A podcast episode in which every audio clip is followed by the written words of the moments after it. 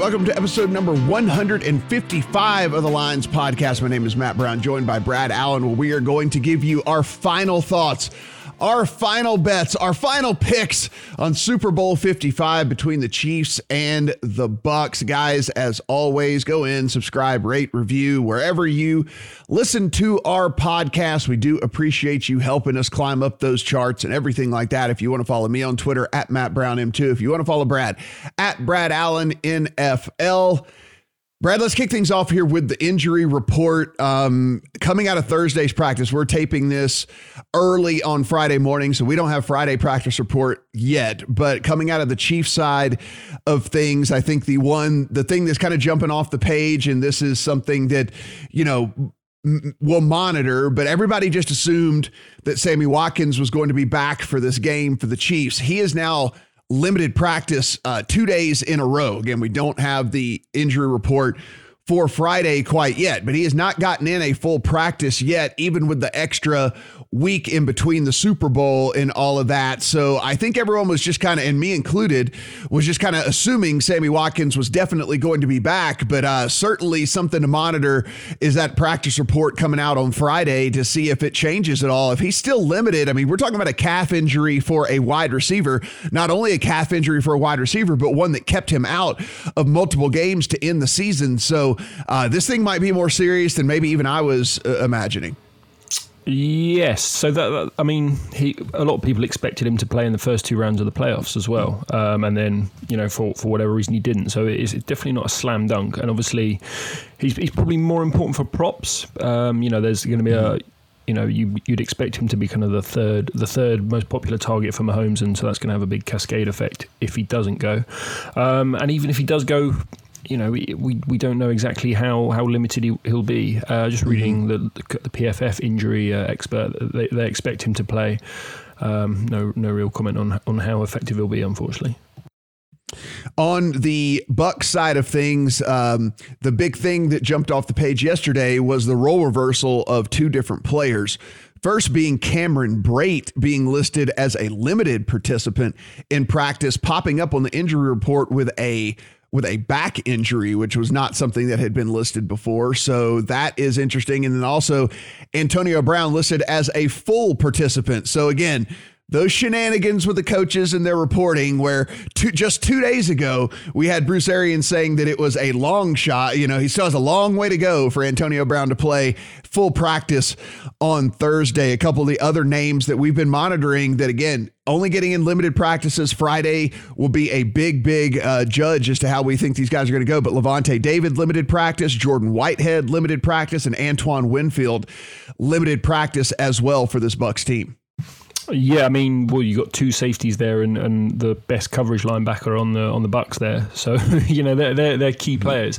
Lavonte David was saying this week, like, we're taking it day to day. I'm listening to the coaching staff. So it's definitely not a slam dunk that they're all going to be in there. So that is definitely worth monitoring. And then the Brate thing, I think, to be added to the injury report.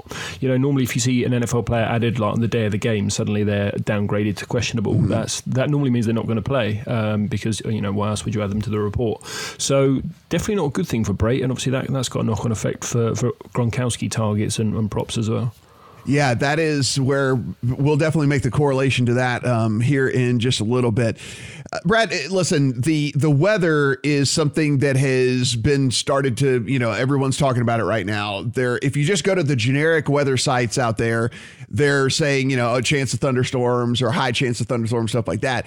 I've seen a couple of weather men out there who, you know, look at these advanced models and they, you know, they're looking at, you know, the most predictive things on the planet. And they're saying people are overreacting to this, that, you know, there's actually a decent chance that it doesn't rain at all, that it could be clear for the game. You and I have talked about this, you know, time and time again on the podcast all season long, but I do want to bring it up yet again.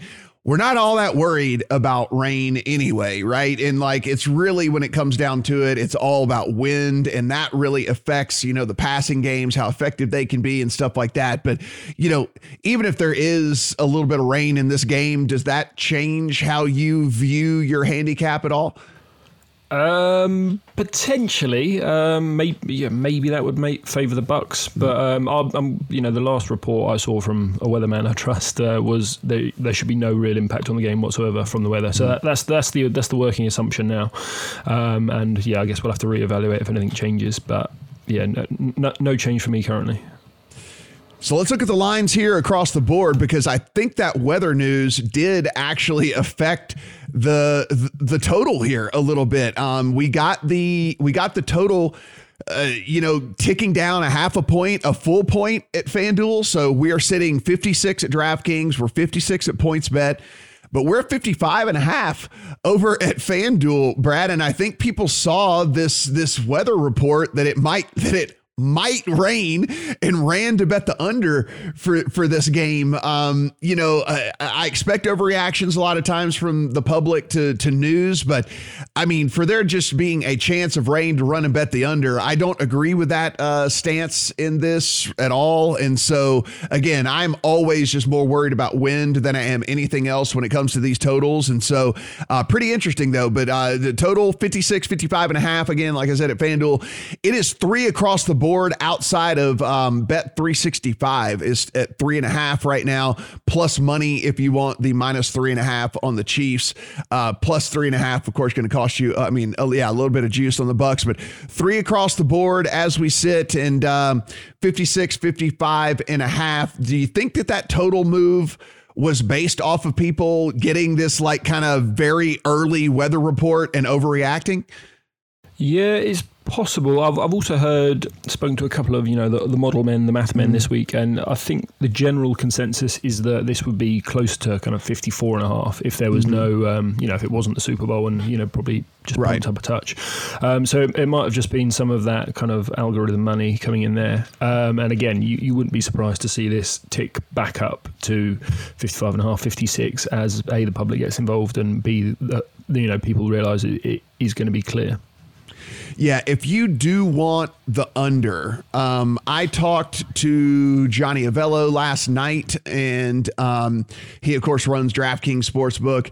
I asked him, I said, hey, Johnny, I've seen this thing tick down. Are we assuming that just like every Super Bowl in the history of all Super Bowls, we're going to get, we're going to get this thing tick up again once the public starts actually putting their money in play? And he's like, yeah, if you want the under, he said, I would wait for sure. I believe that this thing definitely gets back to 56.5, and just depending on how popular this game becomes, might even could tick to 57, just depending. I mean, they're in a bunch of new jurisdictions this year, so they don't really know exactly how much money is going to pour in for the Super Bowl and all that. So he's like, definitely it'll get back to 56.5. And he said he wouldn't even surprise him if it got to 57. So again, if you do want the under, I would hold out there.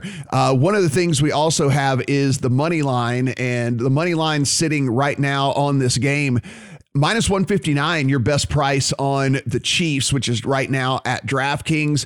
You can get plus 145 at Bet365, plus 144 at FanDuel if you like the Bucks. Now, Brad, this is one of the interesting scenarios. The Super Bowl plays out a little bit differently than a lot of these other football games throughout the rest of the season, where if you want to bet the money line, the value actually comes if you wait up until basically the last minute to bet the money line, because most casual bettors like to put down a little to win a lot. They certainly don't like to put down more money than they win. And so money line bets typically fall on the dog side with the casual general public, and it creates a bunch of value on the money line for the favorite. So kind of, again, if you're looking for the Chiefs on the money line, I would suggest waiting until, I mean, even a couple hours before the game, if you're able to bet mobily or on a computer or something like that. If you have to physically go in, that might not work for you as well. But definitely holding out, at least traditionally, and also most Super Bowls leading into this one, that's been the profitable play for a money line bet. Yes, generally I would agree with you, but I'm also, like you, I'm sure, getting all these emails from the books all week telling us about their liabilities and where the money's coming in, and they all seem very, very heavy on the Chiefs. But yeah, it is mainly Chiefs minus 3, because as you say, the public doesn't want to lay extra juice. You do get that kind of synthetic, 1 or 2% edge come game day, yeah. So let's go ahead and start breaking this thing down here, and let's start with the Chiefs offense versus the Bucs defense. I mean, we have the advanced numbers, and we can run through those really quick for everybody, where we're talking about a Chiefs offense that was number 2 overall DVOA. It was number 5 overall, according to Pro Football Focus. As you would imagine, the pass offense right up there at the top, 2 overall DVOA, 5 overall PFF. Rush offense, actually a little bit more efficient than I think most people would give it credit for. It just wasn't one of those things that they use or utilize very often. But, you know, PFF had them 10 overall. DVOA had them 13 overall as far as rush efficiency. And then on the defensive side, for the Bucs and how they match up against this Kansas City offense, they were one of the very best defenses all season long. 5 overall, according to DVOA, 5 overall, according to PFF, number 5 against the pass DVOA, number 1 against the run DVOA, number 4 against the pass, according to Pro Football Focus. If you look at their pressure rate, they were number 2 in the league as far as getting pressure on the quarterback. You know, we're talking about sacks. They were 4th overall in the league. They were 5th in pass rush win rate, number 2 overall and run stop win rate. So, you know, Brad, there was a little bit of a lull there in the middle of the season where I think maybe this team was just wearing down. They were one of the very last teams to get a bye, as it was in the NFL season. And you actually, Tom Brady actually even came out and said it. You know, he said, I think that bye hit us right at the exact perfect time. You know, we needed the rookies to kind of get a breath, and we needed some of these veteran guys to get a breath as well. And they really kind of on defense turned it around a little bit as well after that bye. We know the offensive stats went up after the bye as well. So those are the metrics as to how they match up here. But how do you see this Kansas City offense matching up against this Tampa Bay defense? Well, I guess the key matchup, and the one that I'm sure everyone will talk about, is the offensive versus defensive line. You know, 4 out of 5 backup starters for Kansas City on the offensive line against a defensive line with, you know, four very good players: Vita Vea back, and Ndamukong Suh, JPP, and Shaq Barrett. And you would assume that the Bucs will play. You know, they will rush 4 and they will play cover 2. You know, too deep behind it, and they will assume they can stop the run with, you know, just 6 in the box anyway, and I think they probably will be able to. So you know, I think we're going to see a lot of pass attempts from the Chiefs. I don't think they'll even try to run for the first 3 quarters. In the first game between these two, it was the Chiefs' most pass-heavy game of the year. They were about 90% passing in neutral situations there. Although, you know, to be fair, the neutral situation didn't last long, because by the end of the first quarter, the Chiefs were 90% to win the game. Right. I expect a lot more of the same, a lot more passing. So back to that key matchup. If you know, any other quarterback in the world, any other scheme, you would say, yeah, it's going to matter. But I think Reid, with 2 weeks to prepare, and Mahomes,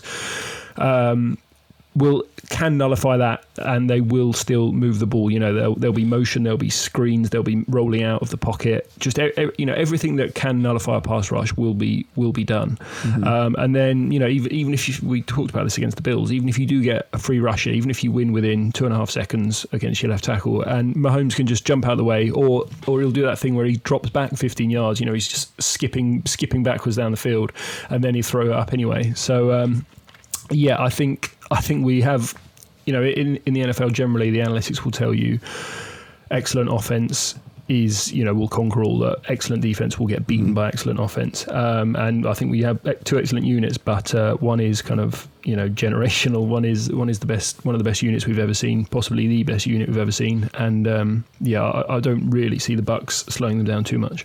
So you look on the Bucs and their defense. They blitzed at the 5th highest rate in the NFL. So we know that they love to blitz, but I kind of think this is a damned if you do, damned if you don't situation with them, because if you take a look at how Patrick Mahomes performs against the blitz, he is one of the very best quarterbacks in all the NFL against the blitz. And I think a lot of that has to do with the play calling and the scheme that they run on the offensive side of the ball, where most plays have multiple options, right? Like a lot, it seems like the Chiefs pass just a massive amount, but really they're running a lot of RPOs that Patrick Mahomes just doesn't ever really hand the ball off, right? Like he always is pulling it out, and he's always throwing it. But a lot of these looks and a lot of these plays are multiple, and so I kind of expect, like you're saying, like I expect them to have a game plan for, okay, if they're blitzing us a lot, we'll start running this playbook. If they are trying to just get home with the front four,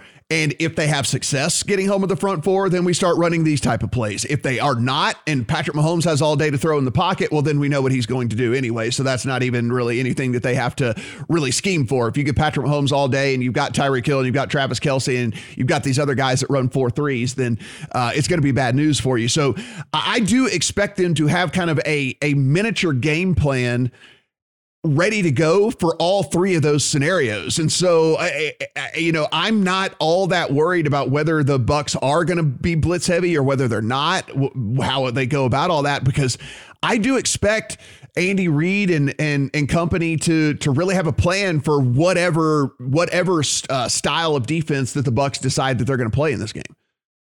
Yeah, I mean, you can slice and dice like Mahomes versus this coverage, cover two, cover one, blitz, whatever. And he's elite against whatever you're going to do. As we say, I do expect them to rush four and drop people behind it, double Tyreek, double Kelce, and go from there, make them beat you 10 times rather than get beat once over the top like they did in the first game.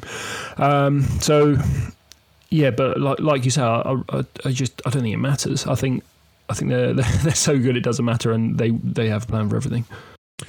So let's take a look at the Tampa Bay offense versus the Kansas City defense. If we're looking at just, again, the advanced metrics, and then we'll go kind of give you our thoughts on what we think will play out. Tampa Bay offense was actually one of the better offenses on the entire year. I know that maybe it flew a little bit under the radar, but, number 3 overall DVOA offense, number 6 overall offense, according to Pro Football Focus. It was the number 5 offense, number 5 pass offense DVOA, the number 10 rush offense DVOA, the number 2 pass offense, according to Pro Football Focus, the number 11 rush offense, according to Pro Football Focus. One of the other things that was really good about this Tampa Bay team, as we know, Tom Brady, immobile as they come, can't run out of sight in half an hour, even if he tried. But they were number 4 overall in pressure allowed. They were number 3 overall in adjusted sack rate, which if he's not under pressure, he's not having to try and avoid being sacked or anything like that. He's not having to do those Tom Brady self sacks where he just collapses in the pocket because he doesn't want to take any chances whatsoever. So this line kept him protected very, very well all season long, and something that we'll be monitoring, early on in this game is, will the Chiefs be able to get the type of pressure on Tom Brady that they were able to get on Josh Allen? It seemed like Josh Allen was running for his life every single time he dropped back in that AFC Championship game. And I actually listened, Brad, to one of the Bills offensive linemen on one of the radio programs this past week, and what he was talking about that the Chiefs did in that game, which I can only imagine they will also try to do in this one, is he said they started moving the pieces around to where what we saw on film wasn't recognizable to us as to what was happening and what was going on. So we had in mind of what it looked like when they were going to blitz or when they were going to run this defense or when they were going to run that defense, but they would take a big guy and they would move him out and replace him with like Tyrann Mathieu, or move Tyrann Mathieu to a different place and move this guy over here. So they were disguising these blitzes and these different coverage looks because they were just moving the pieces around from what they had done all season long. So there was no way for the offensive line to just eyeball it and go, oh, okay, guys, this is what we saw on film. They were doing this, and whatever, because they moved the chess pieces around, which I think is brilliant, which I also believe is why we saw as much pressure on Josh Allen as we did, because again, this offensive lineman for the Bills was saying, we were just confused. Like, we didn't know what they were coming with because they did so much mixing and matching. And so, that all is a big preface into some of these advanced stats that we're going to get from this Chiefs defense. I think maybe, for a season long look, maybe are not applicable in this game, but we'll give them to you anyway. The number 22 overall DVOA defense, number 18 overall PFF defense. They were 16th against the pass, according to DVOA, 13th against the pass, according to PFF. This is where the numbers really jump off the page, is the rush defense. PFF has them at 23rd in the league. DVOA has them at 31st in the league. Run stop win rate, 26th in the league, 22nd in tackling. If you look down, 32nd red zone defense, which would be dead last, of course, in the league. So there are a lot of very low scores here, Brad, when it comes to this Chiefs defense, when we look at the overall grand picture. But I think maybe like this offense, where we say, though, we expect a bunch of wrinkles and we expect them to change things up. I think maybe this defense as well, that Spags maybe has started to, I'm not going to say open the different playbook, but maybe he has started to look at some of his old bag of tricks. I love this angle. I think this is the kind of key angle of the game. I think the Chiefs' defense is the most underrated unit here, and it's for exactly the reason you just said. Like, what you can see a little bit with the Chiefs this year on defense is that they run some of their exotic blitzes and exotic coverages in the first half, and then in the second half when they're up 17-3 like they were against the Bucks, then they just start trotting out cover two. They come back, so the numbers look bad. But Spagnuolo, he is, he's dialing up literally everything he's got. Now we're in the playoffs. So just over the last 2 weeks, they would have been the best NFL. They would have been the best defense in the NFL by DVOA, based on the numbers they did against the Bills and the Browns, who, two top 8 offenses there. And I think it was Nate Tice at The Athletic, former NFL backup quarterback. He was saying Spagnuolo is a perfect playoff coordinator because he's no longer worried about putting anything on tape and saving his best coverages. He'll just dial up random stuff that you've never seen before, like the Bills' offensive lineman was saying, which is interesting. We've got to that from two different angles, it confuses teams. Now, obviously, remember Super Bowl against the Giants. 10 years ago now, it was Spagnuolo versus Brady, that famous upset, and he confused him then because he's got 2 weeks to prepare various exotic blitzes, and I think that kind of that idea is that I think the 2 week break favors the Chiefs a lot. It's on this side of the ball, it's Spagnuolo versus Arians. But again, what you'll hear about Arians is he's going to run his stuff. He runs his plays, and that's it. Whereas Spagnuolo, as I've just said, he's very game plan specific. He's very team specific. And then it's similar for Andy Reid and Todd Bowles. Again, Todd Bowles, they run their stuff, whereas Andy Reid he'll cook up all sorts. So I do think the extra time favors the Chiefs on both sides of the ball. So I actually think that this matchup, I keep hearing a ton about the Chiefs front four the Chiefs offensive line going up against the Bucs front four is kind of like the most interesting matchup in this game. And I actually think it is going to be the offensive line of the Bucs going up against the Chiefs defense, to me, is the most interesting matchup in the entire game here, because listen, you and I both said when we were breaking down the other side of this, even under pressure, I'm still backing Patrick Mahomes, right? Like, I still like what Patrick Mahomes can do, even if he is getting pressured and even if he is, having to take a sack here or there. What I'm not really super encouraged about is if Tom Brady is under pressure a ton, and if Tom Brady is getting hit, and if Tom Brady is taking sacks and stuff like that. I actually think that is the real big turning point, the real big, most interesting matchup here to me in this game, and probably the way that this game swings the biggest, because again, look, Brady was great all season long. He's not been great in the last 2 playoff games. Is there correlation between the competition being better whenever you're playing, in playoff games? Maybe there is a correlation there as well. But one thing that we can't deny, even if it was just maybe it was 2 off games for him, one thing we can't deny is the fact that he has no mobility whatsoever. There is no such thing as escaping the pocket for Tom Brady. There's no such thing as Tom Brady making, a play with a guy dragged, draped on his shoulder, because he never even allows it to get to that point. When he feels that first touch on him, he just hits the ground. And so if the Chiefs are able to do even at a, let's call it even a 60% level of what they were able to do against Josh Allen and the Bills, I think this could be a very, very long day for the Bucs, and maybe even a chance for this game to somewhat get out of hand. Yeah. Oh, yep, strong agree. So just to put some numbers on that, so Brady under pressure ranked 30th out of 36 quarterbacks this year in DVOA. When blitzed, he went from fourth in EPA per play without the blitz down to 19th in EPA when blitzed. And as we've just gone through, he's going to get blitzed a lot. Like Kansas City are happy to man up on the outside, and they send the most cover zero blitzes in the entire NFL. And we've seen it all year long. Like we saw against Green Bay, if there's a free blitzer or someone wins quickly, Brady will just chuck it up. He's not interested in getting hit at 43 years old. So I do think that's kind of the most underrated mismatch of this game. All right, so let's talk about ways that the Chiefs win the game. Like, what is the game script for the Chiefs to win the game? What is the game script for the Bucs to win the game? Kicking things off with the Chiefs. So when we look back at the box score on Monday, you'll be able to look and you'll say, like, okay, the Chiefs won this game because what? Patrick Mahomes was Patrick Mahomes. Mm-hmm. So one thing I wanted to mention earlier actually was that there's this question is, have the Chiefs been saving their good plays on offense, or are they actually the fifth ranked DVOA offense as we've seen this year, or are they kind of this all time offense, which I think people kind of think they are. And I would say, so you look over the last 2 years, the three best offensive outputs by EPA per play all came in the playoffs, which suggests to me that they are saving the good plays.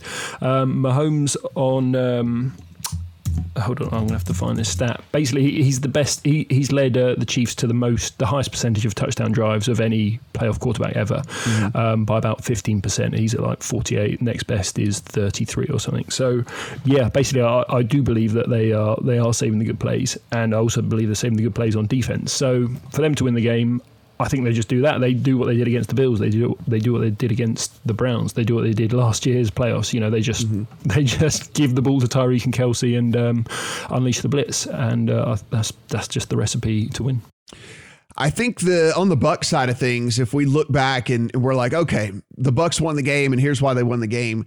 I think a couple of different things. One, I think it's almost imperative for them to win the turnover battle, even if it's just 1-0, whatever it might be. Getting an extra possession and taking a possession away from the Chiefs is certainly going to be something I can see as it leads to a path to victory here for this Bucs team. I think the other side of the ball is we've talked about Brady, we've talked about what we haven't talked about is either run game really, and I think that a path to success for this Bucs team would be if they're able to run the ball successfully. And of course, if you're doing that, one, it bleeds the clock, as we know. Two, if there is a weakness on this Chiefs team, it would be their run defense. And then on top of that, if you're running the ball and if you're bleeding the clock and if you're continuing to just move the chains methodically, you're also keeping Patrick Mahomes and Tyreek Hill and Travis Kelce on the sideline, and they're not running up and down the field and scoring points on you. So I do believe that, if we look back at the box score on Monday and the Bucs have won this game, I believe that it's going to be a winning turnover margin for this team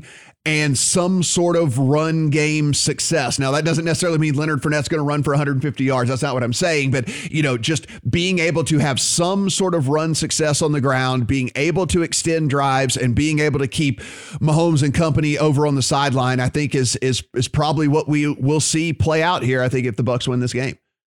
Again, I agree exactly. So I think it's got to be, I think Mike Remmers is going to be left tackle this time. And you might have seen the memes or the GIFs floating around from the Broncos-Panthers Super Bowl in 2015, where he gave up a couple of strip sacks to Von Miller. So I think, they need that. The Bucs need one or two of them where they get the ball, strip him, and suddenly they're automatic red zone possession. So I would say they get a lead like that, and then they are running the ball very effectively. 6 yards a carry, and then the Chiefs are forced to commit more men to the box because they can't just let you run 6 yards a carry while they're behind, and then you can start hitting them with play action over the top.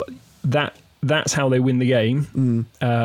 But that is all reliant on not getting your head caved in by the Kansas City script and stuff. You need to play from ahead in this game. I think if they fall behind and Spagnuolo, it's 3rd and 8 and you're down 14 and there's blitzes coming at you from like the slot and stuff, I think they're in real trouble. However good Brady has been at bringing his team back in the past, so yeah, I think they need to play from ahead and, as you say, get some turnovers. I would also add to that, just as this is not from a actual on-field stat or anything, but Arians also needs to be aggressive in this game. Like we cannot have these 4th and 2 punts from the 45 or something or anything like that. Like if he's not going to be aggressive in this game, then I think the Bucs are going to have no chance as well. So that's another reason. That's another thing that I'll be looking for kind of early on here. If Arians is whether he's going to be aggressive or not. What's that?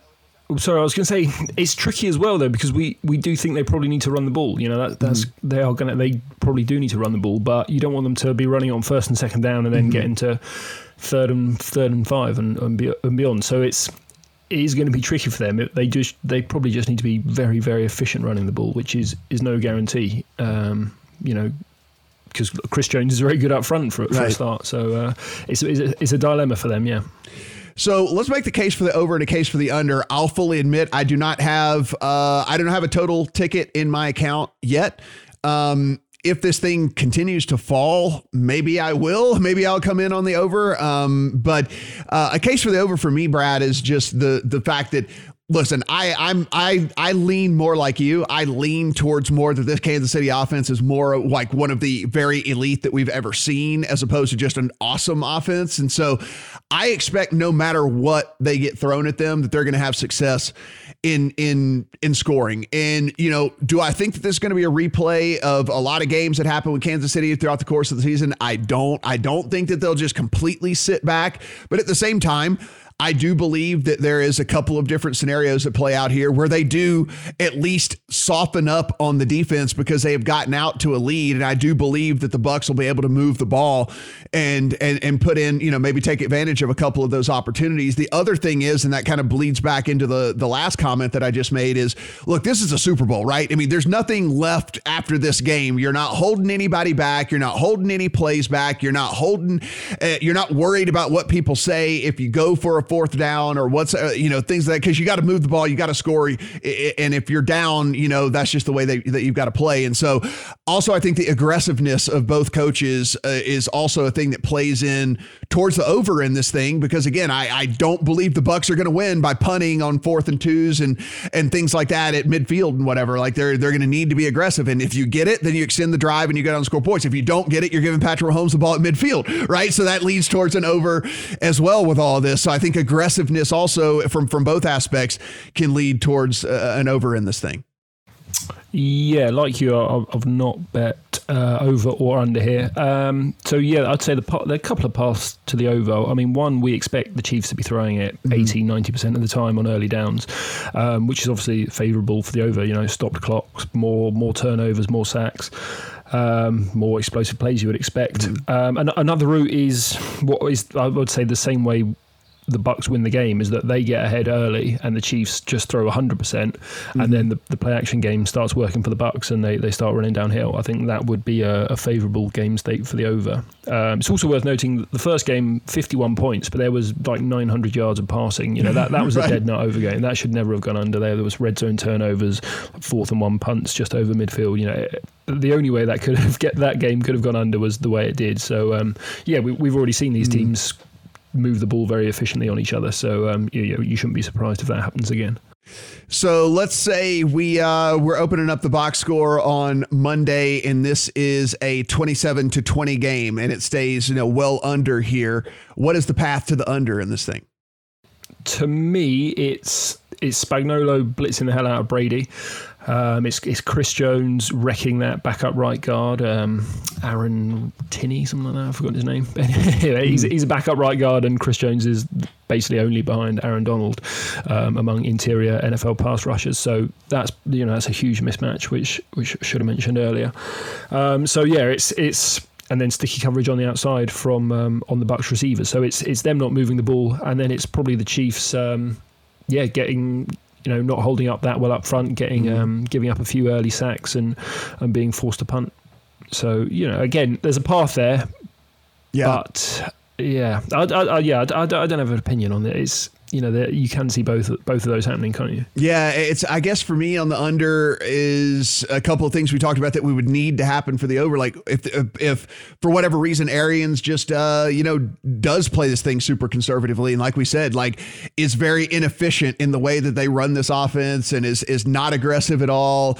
And you know, to get to an over when we're talking about 56, you need both parties to participate here. So I think a path to that would be just that the Bucs don't do their part. Right. I mean, like that the Chiefs could score 35 in this game or 38 in this game, and the Bucs just don't do anything. They score 10 or 13 or something, you know, and we look up, and we go, wow, they just completely got neutralized on offense. And, you know, because they were running, you know, like you were saying, run, run, pass, like you run on early downs, and then they know you're going to throw on third and you're not able to convert, and then you punt the ball away. And so I think that is also a path for the under. I do also believe, though, if the Bucs have a ton of success running the ball, which like we think that's probably their best path to victory, then that could lead to an under game as well. And with that, I would say if you are a Bucs backer, I would probably lean more to the under. And if I was a Chiefs backer, I would lean more to the over. Do you think that's fair as far as like how this game plays out?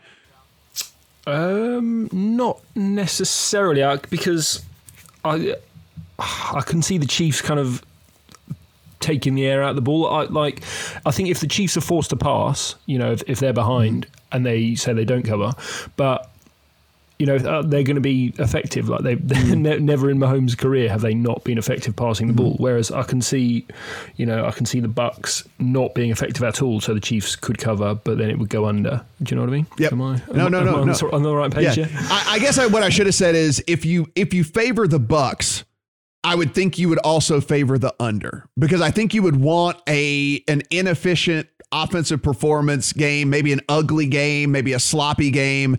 I think a Bucs win is more favorable to an under game playing out. Maybe I should have said it that way. Yeah. I'll probably disagree, to be honest. I think they have to score 35 to win this. I don't think they're getting it done with 28 on. I don't think they're holding the Chiefs to 20. So I think they have to win a shootout personally. So we went over a props bet, all of our prop bets, and there's a separate video for that on the YouTube channel if you guys are just getting this. But I do want to go over our three favorite real quick just to put it out there.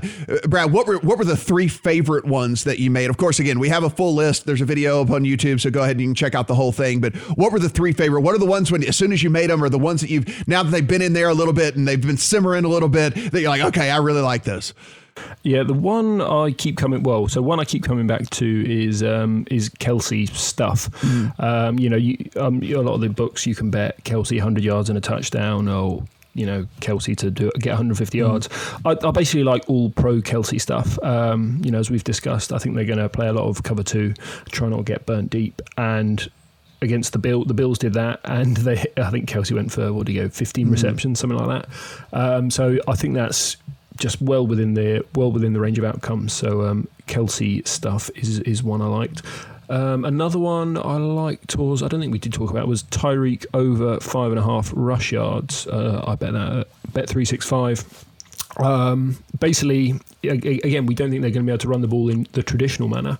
And in your biggest game, you want the ball in Tyreek's hands because he's just the fastest player on the pitch, fastest player on the field. So, I like that one. And the PFF prop tool said that had about a 15% edge as well. And then I've also bet Kansas City rushing yards under. I saw about 90.5, but I'll probably bet that down to about 85.5. If you can see that again, based on how we see the game playing out. Yeah, my three favorite. One is a Kelce as well. I like Kelce over 7.5 receptions. I really, really, really love that bet. Again, same deal. Like, he is a safety valve. He is also a playmaker, and he is also a guy that understands. Him and Patrick Mahomes have such good rapport. If Patrick Mahomes gets under pressure, if Patrick Mahomes is flushed, anything like that, we've seen time and time again. Kelce understands how to cut off a route. He understands how to come back and ask for the ball. He understands how to go and find a hole in a zone and all that. So it would not surprise me to see Kelce get 14, 15 targets in this game. And with that, I feel very comfortable with the over 7.5 receptions. The other, I really like this Brady over half a yard rushing at plus money. I mean, it's plus 145. on Brady to get 1 yard rushing. I obviously you've heard over the course of this, I'm on the Chiefs. And so I don't expect Tom Brady to be kneeling down at the end of the game. So I don't expect that the yard might get taken away. And we know Tom Brady's the greatest quarterback sneaker of all time. If there is a 3rd and 1 or a 4th and 1, that is a dire situation for this team. They're not going to be handing the ball off to Lenny. It is going to be Tom Brady doing what he does with the quarterback sneak. And we just need one successful attempt on that in order to get the over of a half a yard. And again, you're getting plus 145. I mean, that's the big thing for me, is you're getting really good plus money on it as well. So, hey, if the Bucs have the lead at the end of the game, Tom Brady kneels down and we lose this bet, then that's doesn't play out how I thought the game was going to play out. But I really do like the over half a yard rushing for him as well. And then the other, I think the other one, the more and more that I keep looking at this is, I really do like this under Darrell Williams rushing props and stuff. Like I am of full belief that one, they rode Clyde Edwards-Helaire early in the year when he was healthy. And I see no reason why, if they do want to run the ball here, why they would really, try to force feed Darrell Williams carries. I don't believe that that's going to be the scenario. And also, like we said, I believe that they pass a ton. I just believe that this is 8 out of every 10 snaps could be a pass attempt in this game. And so under Darrell Williams on rushing yards are my 3 favorite prop bets in this thing as well. All right, Brad, let's close things out here. Let's wrap it on up. Side, total, money line, thoughts on all 3, whether you have them in your account or not. Yep. So I do have some Kansas City -3. I've got some essentially Kansas City money line via some futures. But as you pointed out earlier, you get a little bargain on that as well. You might get -150 come game day. And I think that's a superb bet as well, given the Chiefs haven't really lost a meaningful game for a couple of years now, really. And then I quite like the Bucks team total under 26.5. Again, just given what we've spoken about, I quite like that one. And Bucks team total first half under 13.5 as well is another one you can get at if you like Brady to start slow as he has done in his other 9 Super Bowls. Yep. On the side here, I am on Chiefs a ton, -3. I actually think that this game could get out of hand. I played some alt lines a little bit there, Brad. Since last we talked, I played 6.5 on the Chiefs as well. So I keep it under that key number of 7, but I'd played some Chiefs -6.5 as well at plus money on that. I do believe that this game could get out of hand. I played a little bit of a sprinkle on 9.5 as well. So Chiefs -9.5 to keep it under that 10, but you're getting nearly 2.5 to 1 on your money for the Chiefs -9.5. So I have 3, 6.5 and 9.5 in the account.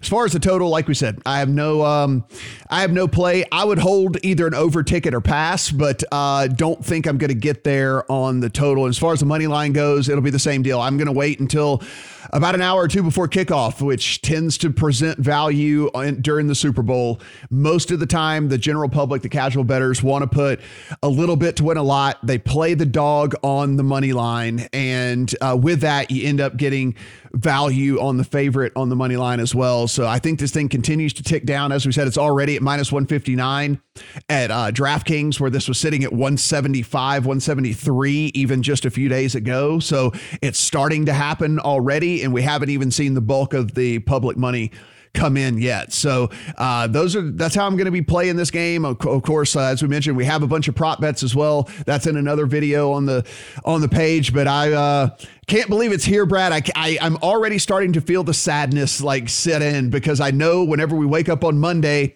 we won't be breaking down the next week's football games. It's all over after this week. Yeah, I imagine it's how, you always hear about comedians or rock stars, after a big tour, they come home and it's just right. I don't want to think about Monday, just emptiness till baseball season starts. I know. I'm trying not to think about it myself. But if you want to follow Brad at Brad Allen NFL, you want to follow me at Matt Brown M2. And if you're watching this on the YouTube page, of course, hit that subscribe button down below. Give us a thumbs up on this thing. And then let us know in the comment section how you are going to be playing this game, where we went wrong. Tell me and Brad we're idiots, or tell us we're geniuses. Either one, we can take it. We can handle it. Let us know what's going on with you guys. For Brad, I'm Matt. Talk to you guys next season.